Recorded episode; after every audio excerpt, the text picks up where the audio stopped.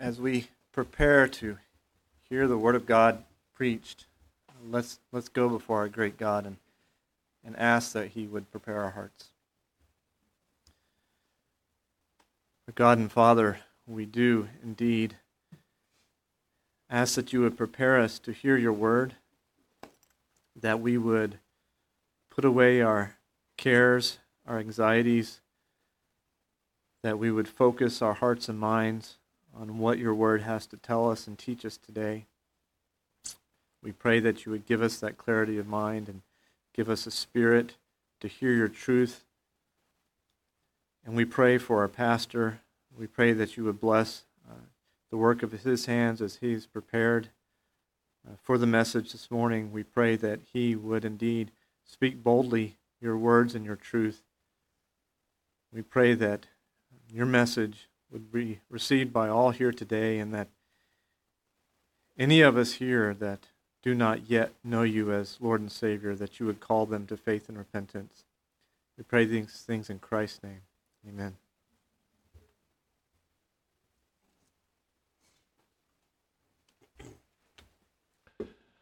Well, as you're taking your seat, you turn with me once again to Mark's Gospel.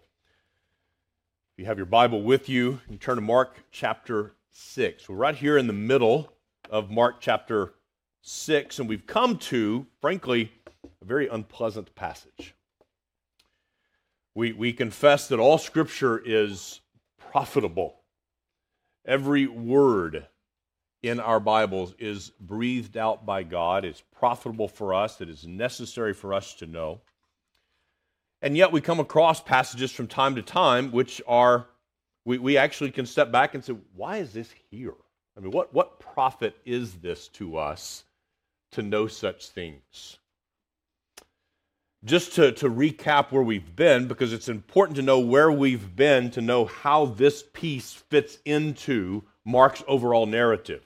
We've known since the very first verse of Mark's Gospel that he is eager to press upon his readers that Jesus Christ is the Son of God, that Jesus of Nazareth is the long-expected prophet. He is the one on whom all the saints were waiting.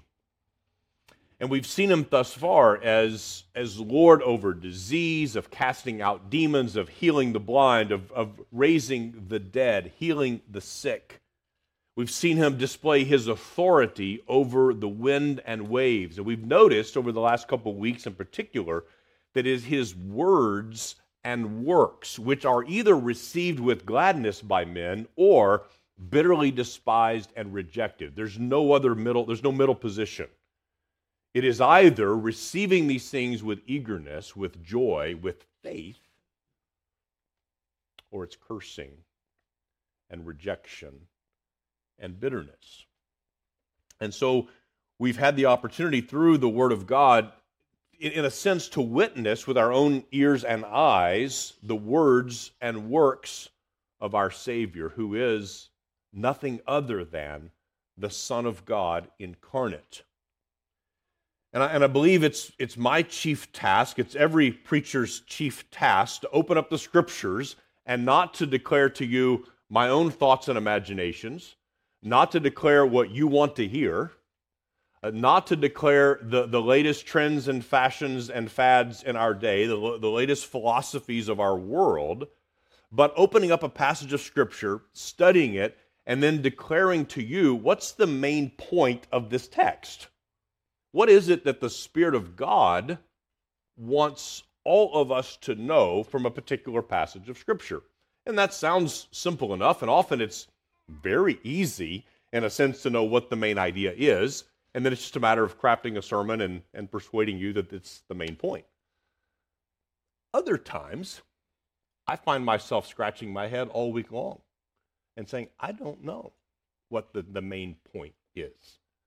Sometimes it's a lot of work to get to like we read a text today. We're going to read about the beheading of John the Baptist and the sexual immorality and the sensuality that accompanied that and the venom and malice of Herodias, the wife of Herod, and Herod's pride and cowardice and evil that caused the execution of John. And we step back and go, well, what good is this for us to know this? I don't enjoy reading this story. It's not entertainment value, surely.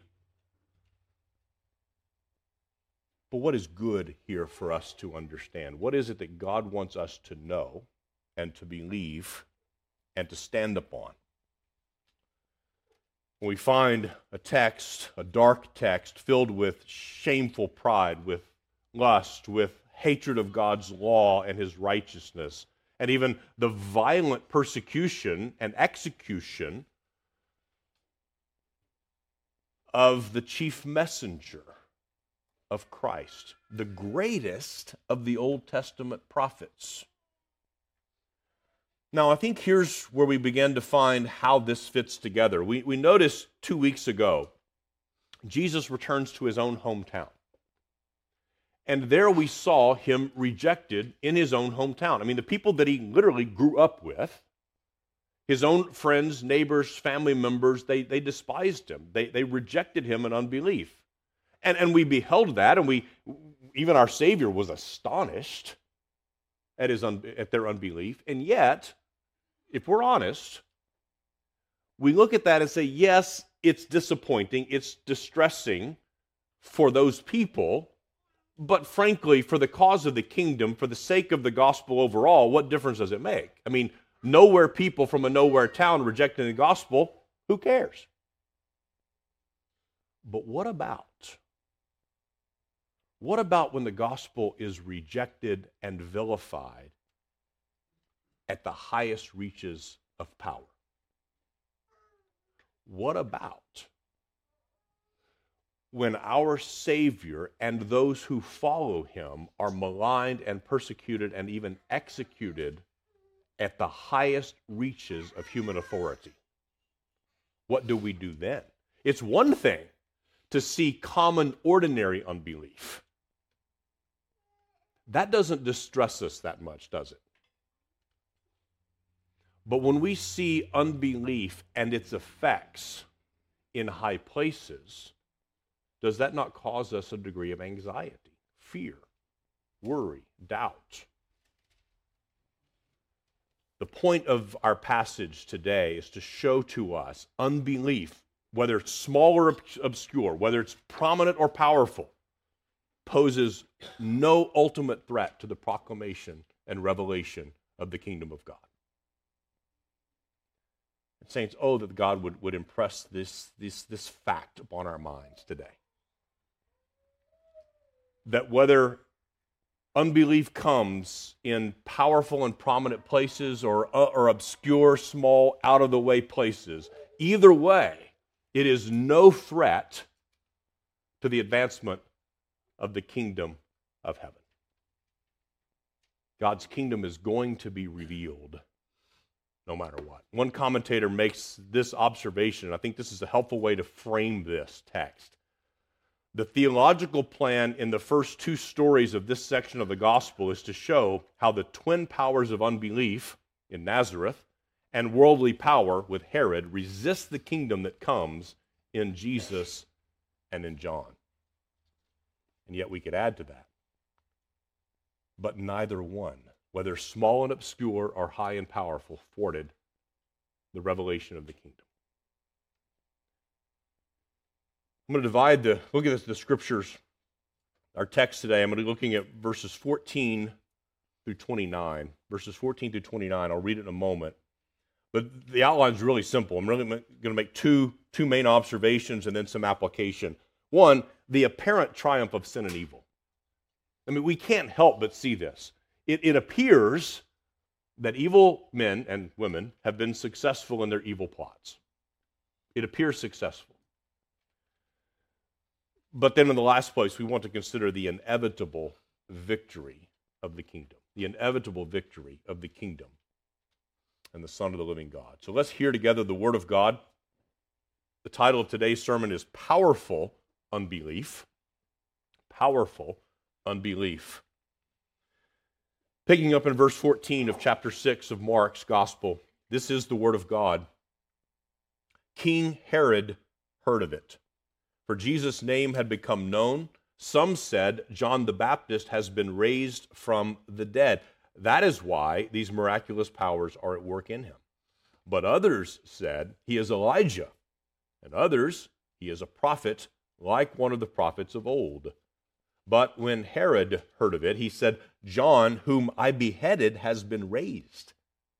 For it was Herod who had sent and seized John and bound him in prison for the sake of Herodias, his brother Philip's wife, because he had married her.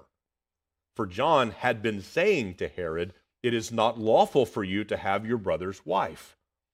And Herodias had a grudge against John and wanted to put him to death, but she could not, for Herod feared John, knowing that he was a righteous and holy man, and he kept him safe.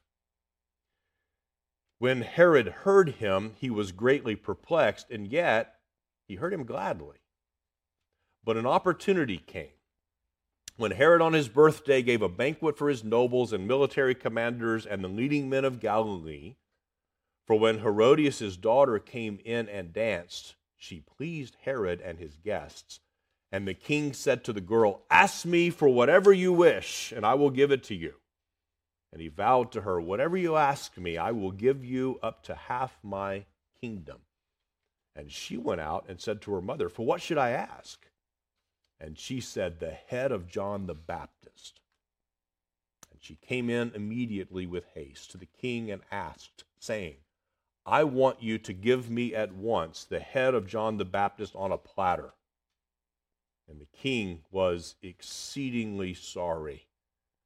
But because of his oaths and his guests, he did not want to break his word to her.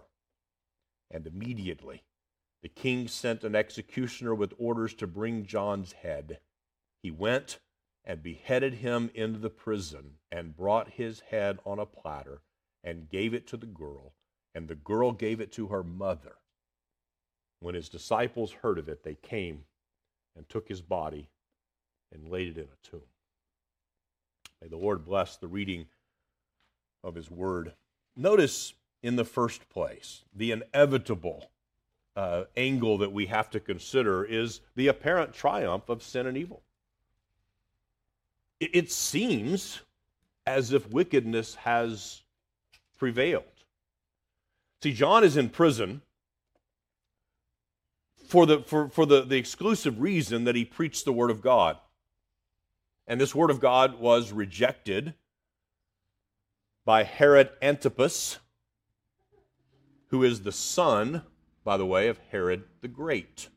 So the Herod that we see here, Mark describes him as King Herod. He was not technically a king, although he aspired to be. So Mark may be using this title somewhat ironically. He was a tetrarch. He was one of four rulers, regional rulers, that Rome had established. And he is, as I said, the son of Herod the Great. He is married to a woman named Herodias. And we're going to see that their relationship, they are married together, but it is an unlawful union. It is unlawful because it is both adulterous and incestuous. And their hatred, especially the hatred that Herodias had of John, leads directly to his death. And this is all done against the backdrop of being told that Herod is aware of the words and works of Jesus. So much is his awareness that his own conscience now becomes grieved and provoked because he recognizes the things that he's hearing, the things that he's learning about the words and works of Jesus have no human, no natural, no earthly explanation. So Herod is grasping, and his own conscience accuses him now.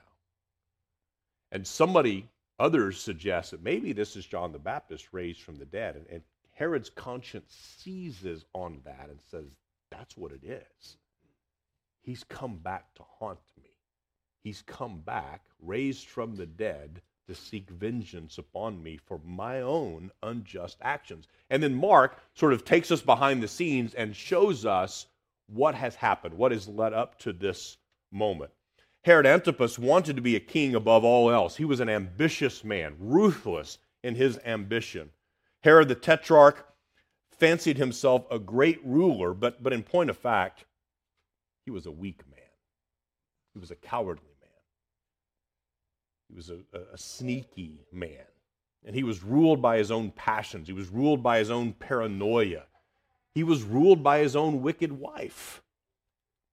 You know, in my own experience, the very worst kind of ruler, the very worst kind of leader is the one who is both evil and unpredictable. The one who's both evil and unpredictable. You know, evil that's predictable you can work with. You know where the landmines are. You can kind of work around that. I once worked for a man who was not a good man. I've worked for some that were poor leaders, but you could adjust and work around them because they were predictable. You knew what they were going to do. But I worked for one that was not especially wicked in an outward moral sense, but he was conniving. He was self-centered, but he was a church-going man. He claimed to be a Christian, but he was utterly unpredictable. He was a loose cannon. Even our customers didn't want to be around him because we never knew what was coming out of his mouth next or what he was going to do. In many ways, he was worse than a wicked man because no one knew what was going to come next. With Herod the Tetrarch, you have the worst-case scenario. You have a man who is morally wicked, and he's unpredictable. He had power and authority, and you never knew what he was going to do next. In fact, his entire family, the Herodians, were infamous for their immorality. They were infamous for their immorality. Now, one commentator kind of lays it out like this, and you almost need a big whiteboard here to sketch this out because it's hard to keep track in our minds. But Herodias, who is Herod's present wife, unlawful, but she's his present wife, she was the daughter of a man named Aristobulus. He was a son of Herod the Great. Well, her current husband is also a son of Herod the Great. She had married her half-uncle, her father's half-brother, Herod Philip, who was the son of Herod the Great by Miriam II. And then to this Herod Philip, she bore a daughter, and the gospel writers simply refer to her as the daughter of Herodias. Now, the Jewish historian Josephus helps kind of fill in the gaps. Her name was Salome, or Salome. Now, at a later time, this same daughter was going to marry her half-uncle, Philip the Tetrarch, thereby becoming both the sister-in-law and aunt of her own mother. Keeping track? It's not a good situation. What was Thanksgiving like in this house? They didn't have that. Now, Herod Antipas, on one of the occasional visits to his brother, Herod Philip, becomes infatuated with Herodias. And it was mutual. So the two hatch a plot to separate from their current marriage partners unlawfully, Herodias from Herod Philip and Herod Antipas from his wife, who was the daughter of Aretas, the king of the Nabatean Arabs. And they married each other, thus beginning an adulterous and incestuous relationship. Now, why is this here? Why is this here? I mean, it's not for entertainment purposes. This whole sordid tale is not to entertain us. Hollywood would love such a story, and frankly, we don't have to go very far to find real-life examples of the kind of wickedness and immorality described here. Maybe not the precise circumstances, but the same motives of men's hearts. And Mark gives us this story, again, not to entertain us, but to illustrate that no matter how wicked, no matter how determined, or no matter how powerful the enemies of the kingdom are, they're not going to triumph. So it's almost in a sense that Mark gives to us this story and says, look, I'll just give you a really, really, really, really bad example of someone who is thoroughly wicked, unpredictable, conniving, powerful, ambitious, and they took their best shot. and the kingdom of God didn't even flinch. The plans and purposes of God were not set back at all. The ultimate question is not who is Herod. It's not even, the question is not even what about John the Baptist. The ultimate question is who is this Christ? And that's a question that Herod apparently had wrestled with a little bit, and he dabbled in it. He kind of liked hearing John, but he wouldn't believe. And his unbelief has tragic consequences. Now, to understand better what Mark's purpose is in telling the story, let's remember that Jesus has been teaching. He's been preaching. And specifically, we saw these kingdom parables that Jesus told and how Mark recorded these, that there was always one of two responses to the teaching of Jesus. There was always either belief or unbelief. There was an embrace of Jesus and his gospel, or there was a rejection of it. And so Mark is still sort of helping us to wrestle through with this question, why is it that the gospel is embraced by some? Why is it that some eagerly hear the gospel and believe it, and others reject it, and sometimes bitterly, angrily? See, Herod fancied himself a king and a mighty ruler, but in the face of the Messiah, nothing. He's but a worm. He's no different from any other man, any other woman who rejects the kingdom of God. And the kingdom is rejected by both small and great, by both ordinary men and extraordinary rulers. And in either case, what should be the thought? What should be the mindset of God's people? We are undisturbed by it. Doesn't mean that our hearts don't grieve at unbelief. They ought to. Even our Savior marveled at unbelief, and yet we should not be troubled by it. We should not be unsettled by it, even when this unbelief comes at the highest places that we can imagine.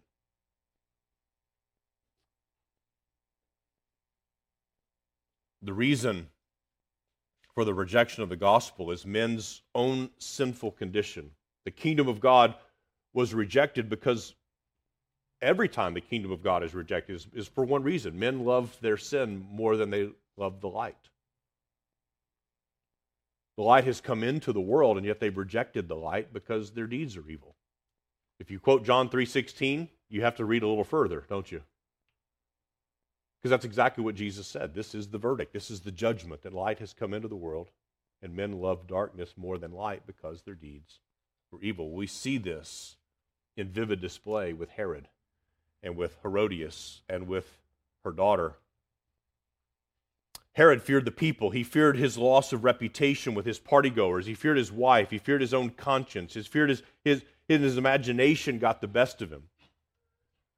Here is this scene, and Herodias sees this as an opportunity. Herod is throwing a birthday party for himself, and he's got all of the dignitaries, all of his nobles, all of his military commanders, all the leading men of Galilee, and they were feasting, no doubt, drinking, reveling together, and they would have had a string of women coming in, various kinds of entertainment, including women coming in with sensual dancing. And Herodias sent her own daughter to entertain these men. And she was good at it. So much so, the crowd loved it. And as a result, Herod was very pleased. So then he makes this rash, no doubt drunken promise. You can almost hear his words being slurred as he says, "Whatever you want, up to half of my kingdom, I'll give to you. What do you want?" And the daughter recognizes her mom was up to something, so she goes back to mom. What should I ask for? And notice, Herodias doesn't hesitate. The head of John the Baptist. Now, Mark has already told us that Herodias had a grudge against John. This wasn't her first time to be angry. She has stewed over one thing. John the Baptist dared to tell her and her husband that they were in sin, that they were rebelling against God himself. And her response was, how dare he tell me who I can love? How dare God tell me who I can and cannot love? Does that sound familiar? And John had preached the law of God. He had preached the seventh commandment to them. You shall not commit adultery. And the text tells us, verse 18, John had been saying to Herod, this wasn't a one-time passing remark. John had made this the subject of his discourse with Herod repeatedly. Herod, repent. You are in an unlawful marriage. It is incestuous, it is adulterous. Your brother is still alive and you've taken his wife. God will condemn you. God will judge you. God will punish you if you do not repent. And what was Herodias' response? Plot to kill the messenger.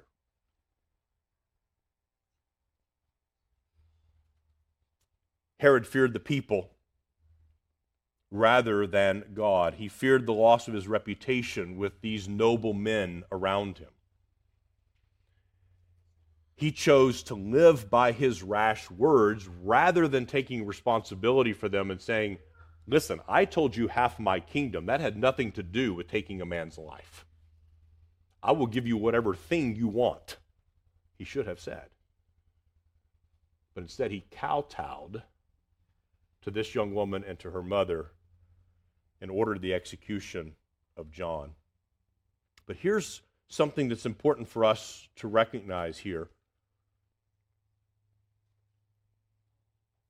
Herod's sin, in many ways, is our sin. The root of his depravity exists in all of us, sinner and saint alike.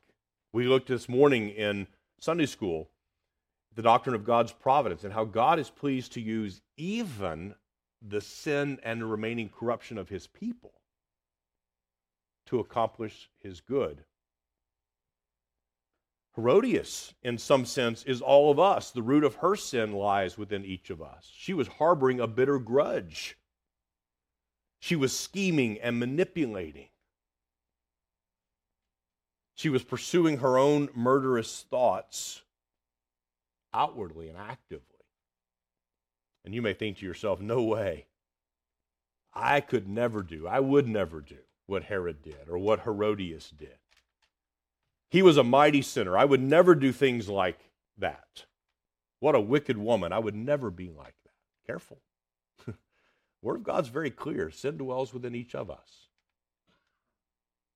Our Lord Jesus said, have you been angry with your brother in your heart? You've broken the sixth commandment. You have a murderous intent lying within you. Sure, it may not have, by God's grace, may not have given birth to the full measure of murderous sin.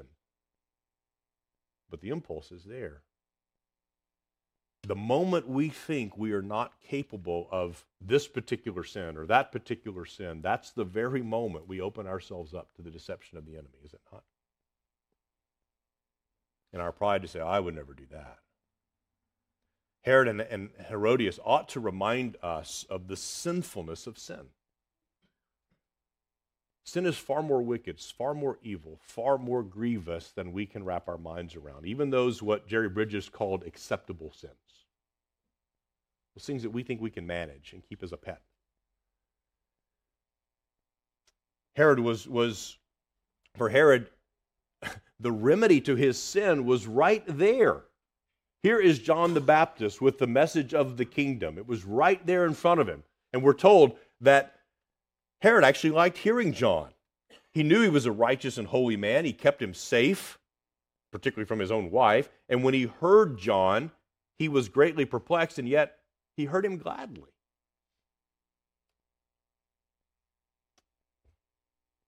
Yet Herodias maintained a grudge against him. She wanted to put him to death. And so the question is, what about you today? Do you receive the word gladly and yet not obey it? Are you eager to hear the word of God and yet I don't really want it pressed in deep into me so that I have to obey what it says and be changed by it, be conformed to it? Do you fear the message of God, knowing it is a righteous and holy message, and yet you don't do anything with it? You're like the man that James described, who sees himself in the mirror and he walks away and forgets what he saw. Do you not reject Christ when he draws near to you this morning? He is as near to you as the message of the gospel was near to Herod. It was right there for the taking, and yet he wouldn't believe it. Herod's murder of John didn't just happen in a vacuum.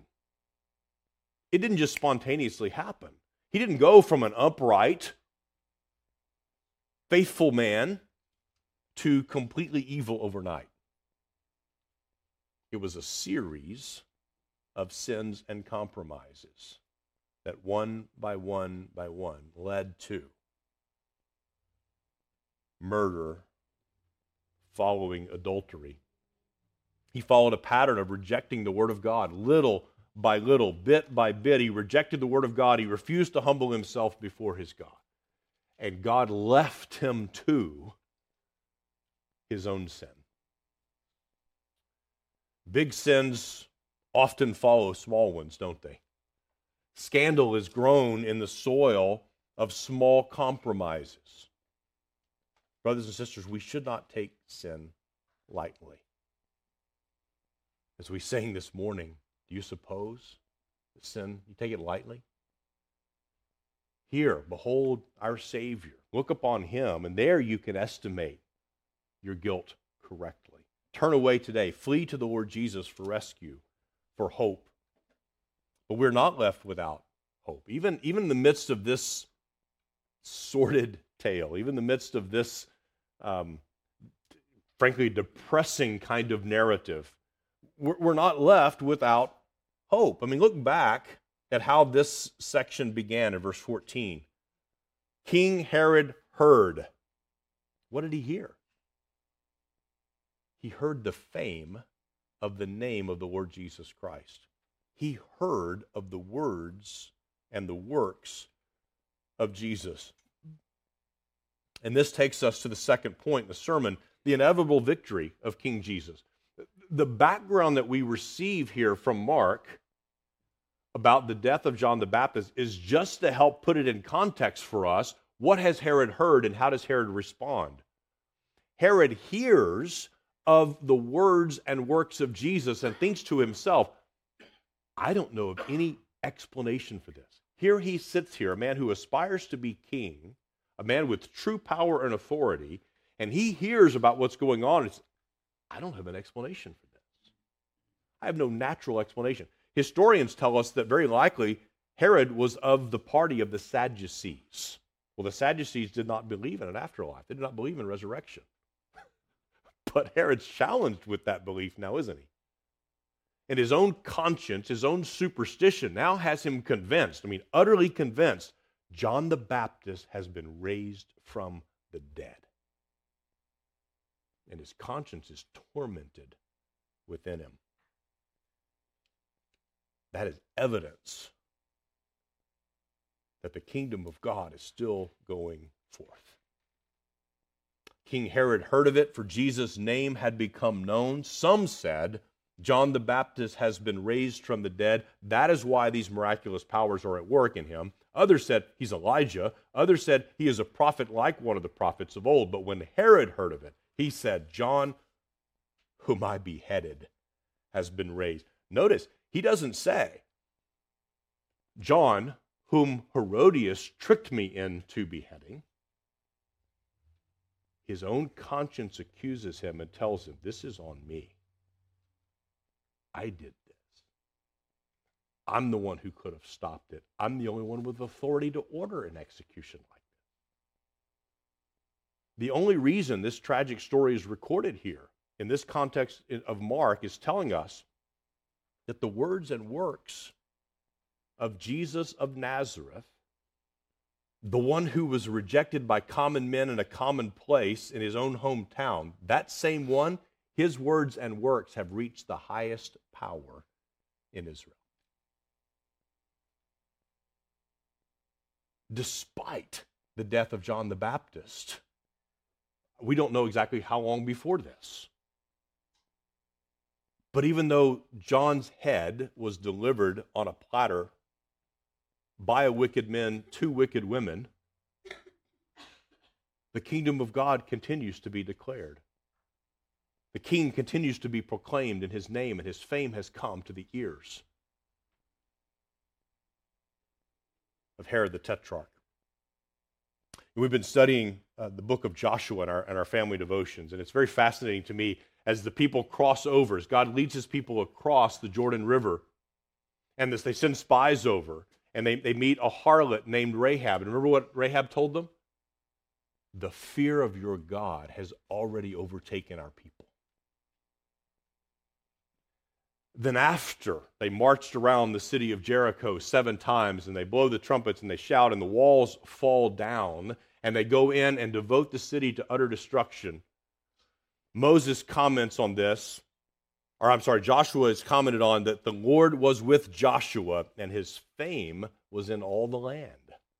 And over and over again, we're told that the enemies of God had heard the name of Yahweh and they feared.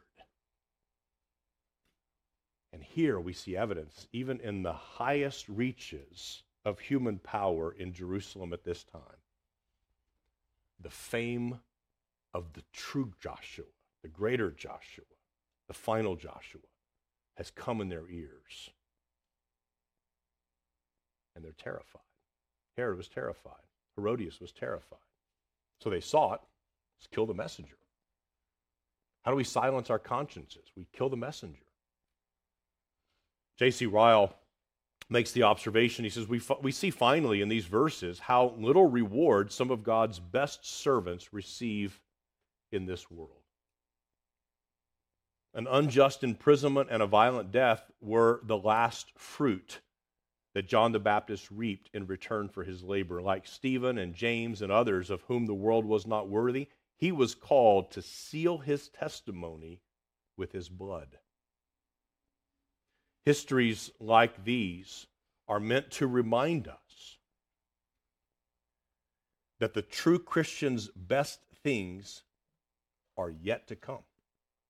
His rest, his crown, his wages, and his reward are all on the other side of the grave. Here in this world, he must walk by faith and not by sight. And if he looks for the praise of man, he will be disappointed in this life. Here in this life, he must sow and labor and fight and endure persecution. And if he expects a great earthly reward, he expects what he will not find.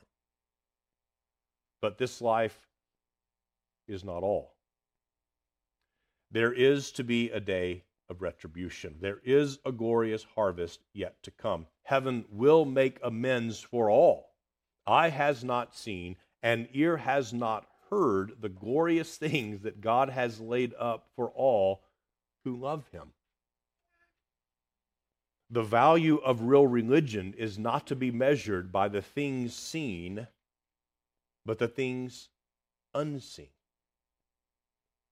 The sufferings of this present time are not worthy to be compared with the glory that is to be revealed to us, Romans 8:18.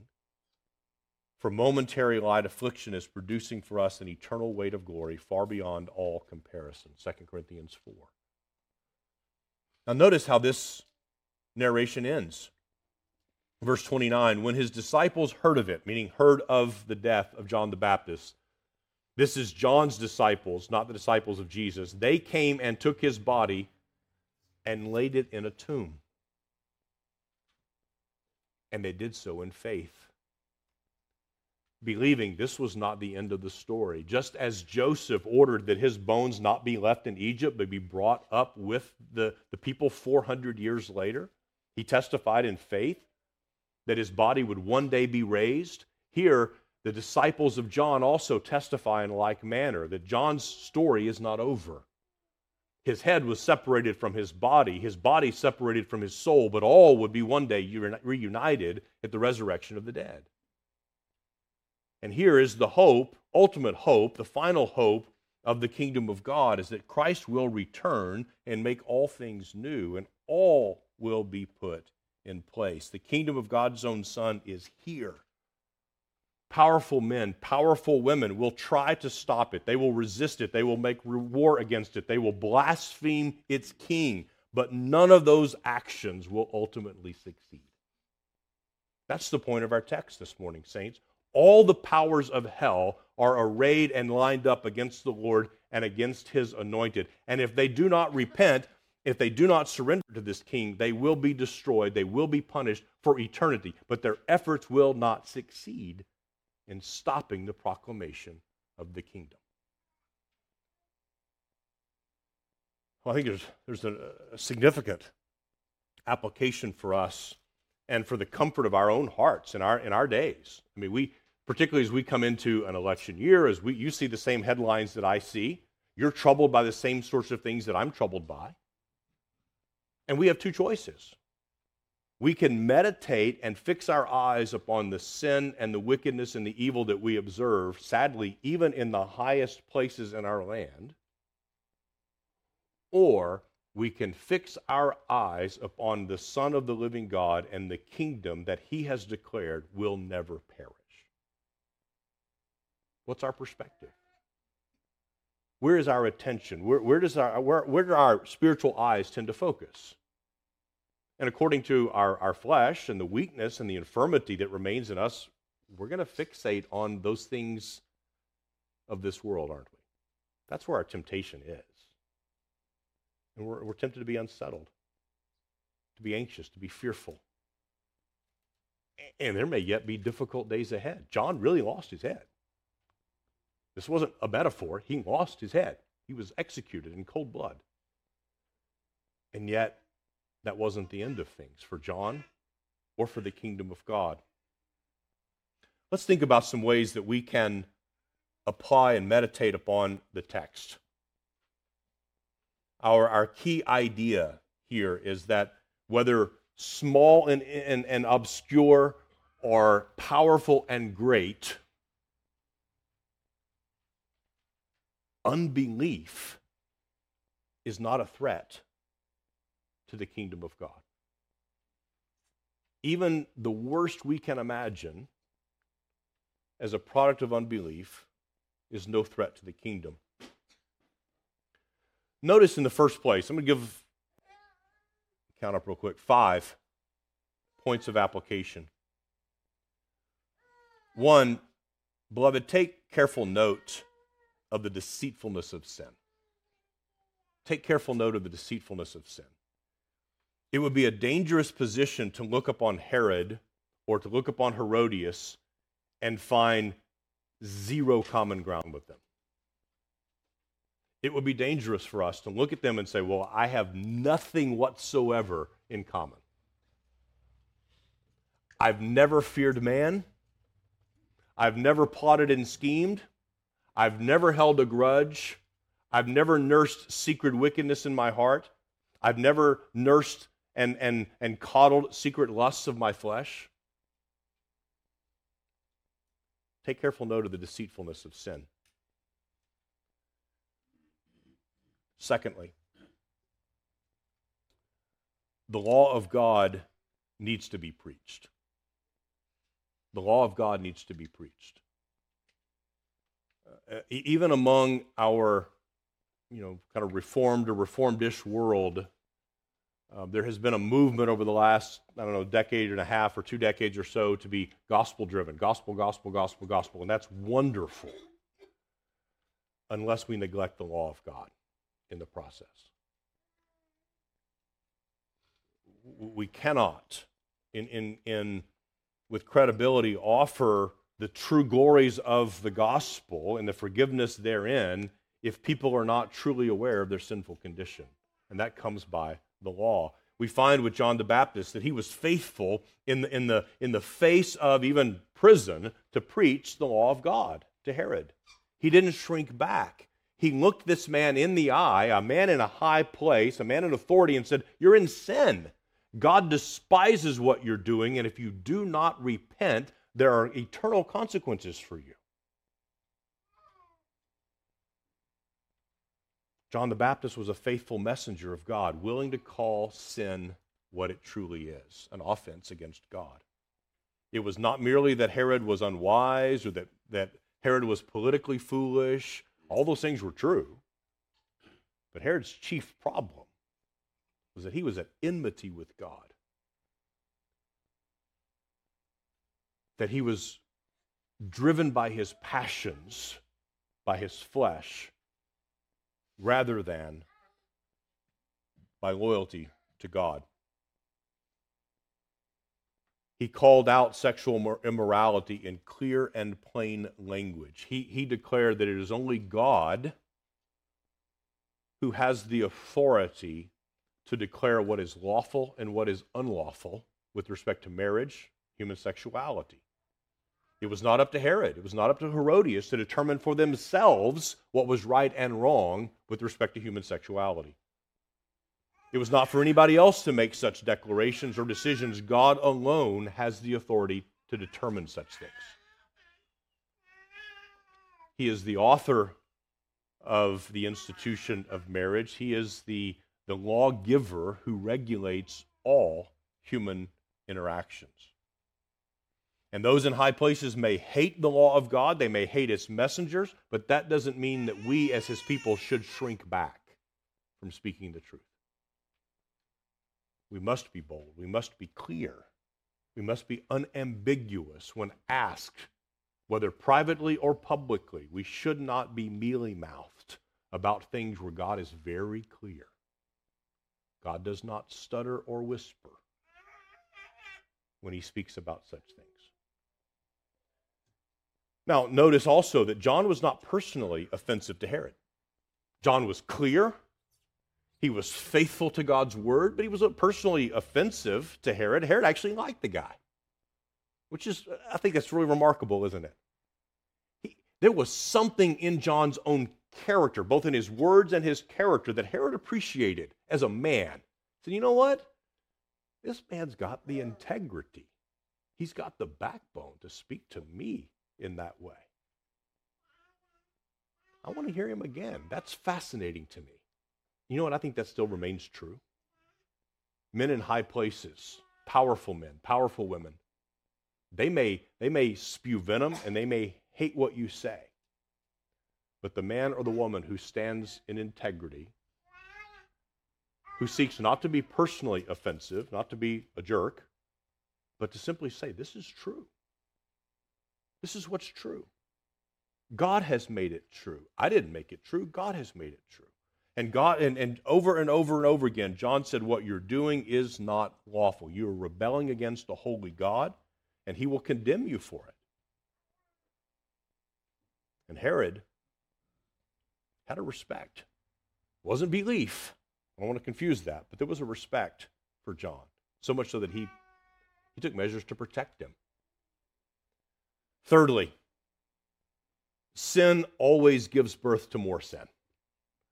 This started with a lust of the flesh and a sexual immorality of Herod and Herodias, but it doesn't remain small. It doesn't remain there. Just as the seed of God's word takes root and grows to righteousness, in the same way, the seed of sin, if not forsaken, will take root and bear much bitter fruit. This is the law. The scriptures refer to as the law of sowing and reaping. You reap what you sow. If you sow to the flesh, you will reap the corruption of the flesh. Fourthly, sin and evil are equal opportunity employers. Sin and evil are equal opportunity employers. Feminism would have you believe that women are more virtuous, or at least not as wicked as men. Women have the capacity for tremendous influence for both good or evil. I ran across some research some months back. In fact, I shared this article with a few of you months ago, but there was a Canadian cognitive psychologist an author named by the name of Steven Pinker, and he made this claim publicly. He made the claim that, quote, almost all the world's wars and genocide have been instigated by men. Almost all the world's genocides and wars have been instituted by men. You've probably heard something similar, haven't you? That if we could just put women in charge, we would have more peace. There would be less war, less violence, because men are just inherently evil and wicked and violent. Well, researchers at the University of Chicago in the Becker Friedman Institute for Economics in 2019 published a working paper. And here's what they did. They sought out to answer the question whether or not kings or queens throughout history have started more wars. Interesting question. I mean, do we even have to study that? Isn't that obvious? No, not so fast. According to their research, they analyzed a selection of mostly European kings and queens who reigned between 1480 A.D. and 1913. So, long period of time, right? 193 rulers in 18 countries. And over those 193 reigns, their research found stating that states ruled by queens were 39% more likely to wage war than those ruled by kings. Just studying the historical data. Not only did the team of researchers find that states ruled by queens were more likely to fall into conflict and war than those led by kings, but females were also more likely to gain territory and were attacked more often.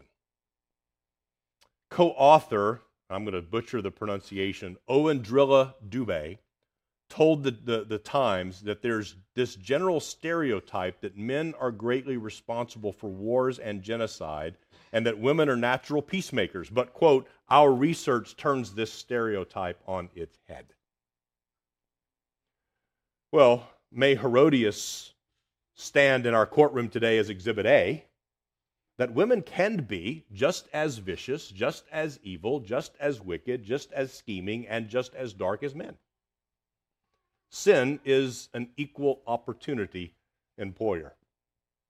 The Bible does not flinch as it gives to us examples, case studies of both men and women who are capable of all manner of wicked and evil deeds.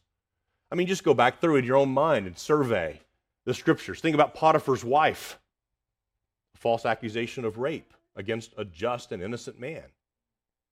Of course, the most supreme example probably in all the scriptures is Jezebel, the wife of Ahab, who spurred her husband on to greater and greater and greater wickedness. But then on the other hand, we see examples like Naaman's wife, Abigail. Naaman was a horrible man, a wicked man. But David's own testimony is that Abigail is the one who saved David from the guilt of bloodshed because she reasoned with David and she encouraged him to righteousness rather than evil. So to my sisters, I want to make this specific application. God has given you the capacity as a sister, as a wife, as a mother, as a daughter, to have a tremendous influence for either good or evil. You have tremendous capacity. And see, one of the many lies of feminism is that if we order things in a home or we order things in a church the way that God has designed, that a woman is powerless and helpless. And most of you ladies would laugh at such a prospect because you know the kind of influence that you have for either good or for evil. But there's also an exhortation in that to me, to my brothers. Herod recognized his culpability. He recognized, yes, his wife schemed. Yes, she plotted evil. But he was not a passive stooge in that. He didn't just sign off on it passively. He's the one who gave the order to execute John the Baptist. Ultimately, the guilt laid at his feet, and he knew it, which is why his own conscience tormented him when the news of Christ's words and works came to his ears, and he searched for an explanation, and he convinced himself, John has been raised from the dead, the John that I executed. Lastly, one final point of application, point of meditation for us, is that the Lord's word will be vindicated when his people are persecuted for righteousness' sake. Even when God's people are persecuted, even when the worst happens and they are executed, when they are killed for righteousness' sake, the word of God is vindicated. His kingdom continues to be revealed. The early Christian apologist Tertullian remarked, the blood of martyrs is the seed of the church. The blood of martyrs is the seed of the church. At no point in history has the kingdom of God faltered. At no point has the kingdom failed to be revealed. John the Baptist lost his head because he faithfully preached the law of God, but even in the face of powerful men and women who opposed him, the kingdom didn't falter. And even Herod's own conscience, to the very last hour, testified against him. It testified to the righteousness and truthfulness of the very word of God that John proclaimed. John's good conduct and his words both vindicated the word of God. Nothing in this world or in the age to come will stop the Lord Jesus Christ from receiving the praise and glory and honor that is due to him. The only question is, will you participate in that worship? Will you vindicate in your own mind, in your own heart, the name, the words, and the works of the Lord Jesus Christ? Will you appropriate that to yourself by faith? So, saints, as we consider this unpleasant text, remember this chief lesson, unbelief. And whether it's small and insignificant, whether it's obscure and far away, or whether it's powerful and prominent and right here in your face, either way, that unbelief poses no ultimate threat to the proclamation, to the revelation of the kingdom of the living God. Amen? Let's pray together.